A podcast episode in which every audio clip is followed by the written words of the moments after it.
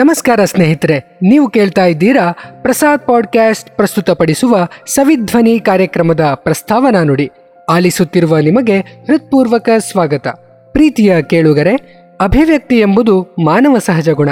ತಮ್ಮಲ್ಲಿರುವ ಪ್ರತಿಭೆಯನ್ನು, ಮನಸ್ಸಿನ ಭಾವನೆಗಳನ್ನು ಅಥವಾ ತಮಗಾದ ವಿಶಿಷ್ಟ ಅನುಭವಗಳನ್ನು ಇತರರೊಂದಿಗೆ ಹಂಚಿಕೊಳ್ಳಬೇಕು ಅನ್ನೋ ಕಾತರ, ಉತ್ಸಾಹ, ಆಸೆ ಎಲ್ಲರಲ್ಲೂ ಇದ್ದೇ ಇರುತ್ತೆ.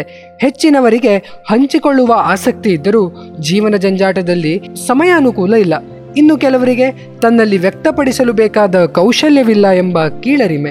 ಇವೆಲ್ಲಕ್ಕಿಂತಲೂ ಮಿಗಿಲಾಗಿ ಹಲವರಿಗೆ ತಮ್ಮಲ್ಲಿರುವ ವಿಷಯವನ್ನು ಅಭಿವ್ಯಕ್ತಗೊಳಿಸುವ ಮಾಧ್ಯಮ ಯಾವುದು ಮತ್ತು ಹೇಗೆ ಎಂಬುದರ ಅರಿವು ಇರುವುದಿಲ್ಲ.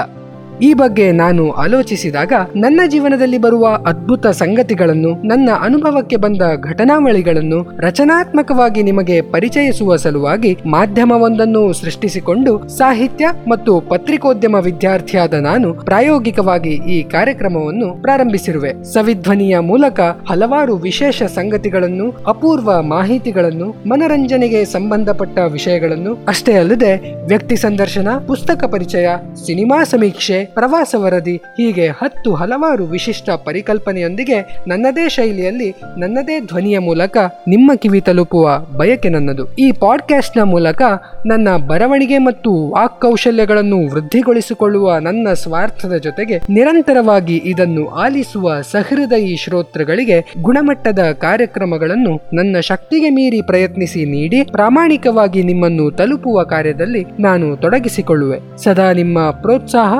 ಬೆಂಬಲ ಪ್ರೀತಿಯನ್ನು ಬಯಸುತ್ತೇನೆ. ತಪ್ಪದೆ ನಿಮ್ಮ ಪ್ರತಿಕ್ರಿಯೆ ನೀಡಿ ಹರಸಿ. ಸಬ್ಸ್ಕ್ರೈಬ್ ಬಟನ್ ಒತ್ತುವ ಮೂಲಕ ನಮ್ಮ ಬಂಧವನ್ನು ಗಟ್ಟಿಗೊಳಿಸಿ. ಕಮೆಂಟ್ ಮಾಡಿ ನಿಮ್ಮ ಅಭಿಪ್ರಾಯ, ನನ್ನಿಂದ ನಿಮ್ಮ ನಿರೀಕ್ಷೆ, ಸೂಚನೆಗಳನ್ನು ಮುಕ್ತವಾಗಿ ತಿಳಿಸಿ ಎಂದು ಕೋರುತ್ತಾ ನನ್ನ ಈ ಆರಂಭಿಕ ನುಡಿಯನ್ನು ಮುಗಿಸುತ್ತೇನೆ. ಮುಂದಿನ ಸಂಚಿಕೆಯಲ್ಲಿ ಭೇಟಿಯಾಗೋಣ. ಇಲ್ಲಿವರೆಗೆ ಪ್ರಸಾದ್ ಪಾಡ್ಕಾಸ್ಟ್ ಆಲಿಸಿದ್ದಕ್ಕಾಗಿ ಧನ್ಯವಾದಗಳು.